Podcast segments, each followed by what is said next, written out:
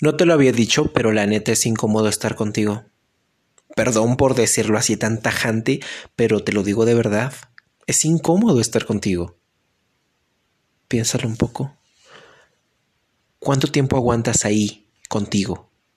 Sin ningún distractor alrededor, por supuesto, porque si te das cuenta hay un chingo de distractores a nuestro alrededor. Por ejemplo, el celular, ahí está TikTok, WhatsApp, este, Instagram, Facebook o cualquier red social que ocupes, o la televisión, o música, o personas, o cosas que hay que hacer, tu rutina, tu trabajo, tu transporte, una y mil cosas en que distraerse y en que mantenerse ocupado. Y es que, por supuesto, está ese dicho de en mente ocupada no, no entran pendejadas, algo así. Y pues sí, por supuesto que tiene razón, pero el hecho de estar siempre ocupado es agobiante. Y pues funciona, pero creo que hasta cierto punto, ¿sabes? Porque en el momento en el que terminaste tus pendientes, ¿qué haces en ese momento? En putiza, no sé, agarras tu teléfono para buscar otro distractor. ¿Qué ignoras? ¿Qué estás intentando callar? ¿O qué pasa si te quedas un rato en silencio? Un rato quieta. ¿Cuánto tiempo aguantas estando contigo?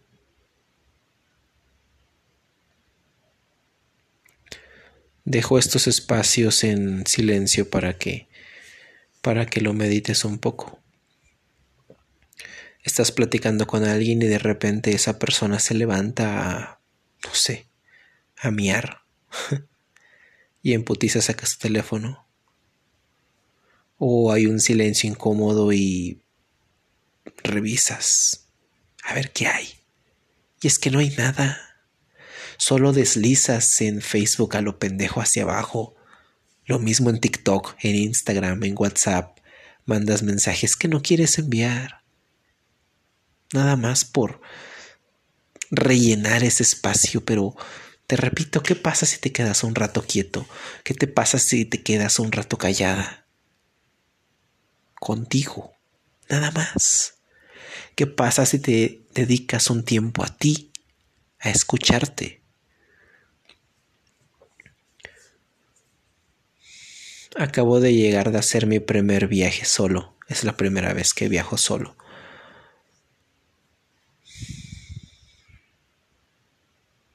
Es tranquilo.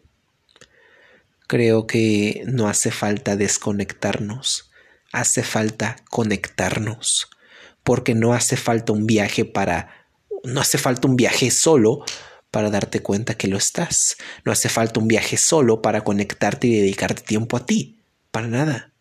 Puedes estar aquí, en donde sea que estés, haciendo lo que sea que estés, y presente, escuchándote, dedicándote tiempo a ti. No hace falta que te vayas hasta la chingada para poder dedicarte tiempo a ti. No mames. Porque entonces dependes de viajes, dependes de cualquiera que sea tu escape. Y no está bien.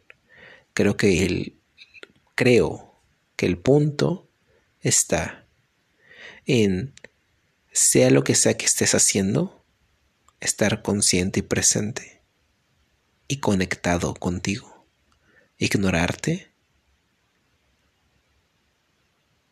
creo que no va por un buen camino. Creo que le hacemos tanto caso a los demás distractores justo para ignorarnos a nosotros. Pero ¿qué es eso que tenemos que ignorar? Creo que nuestra propia luz, esa misma voz que dice, güey, me gustaría hacer esto, me gustaría dedicarme a esto, me gustaría dar este siguiente paso, me gustaría enviar este mensaje, me gustaría hacer, hacer esto que es nuevo, me gustaría enfrentar este miedo. Y justamente todas esas palabras que son un ruido inmenso en tu cabeza que intentas callar con cualquier puto distractor te van a estar gritando y gritando hasta que les hagas caso. Hasta que dejes de ignorarlas y te permitas crecer. Eso. Lo estaba repitiendo mientras viajaba. El día de hoy soy la versión más joven del resto de mi vida. Tengo mucho tiempo y al mismo tiempo tengo poco tiempo como para desperdiciarlo, como para estar desconectado haciendo las cosas tan banalmente para nada. Cada momento vale. Voy a tratar de estar siempre consciente y cada vez que me desvíe un poco, ojalá y tenga la fuerza para poder volver a conectarme y decir, Daniel, estás aquí, la vida está ocurriendo ahorita. No necesitas nada más. No hace falta mucho. Tienes todo aquí. Así que deja de ignorarte y ten huevos para empezar a escucharte y empezar a estar contigo.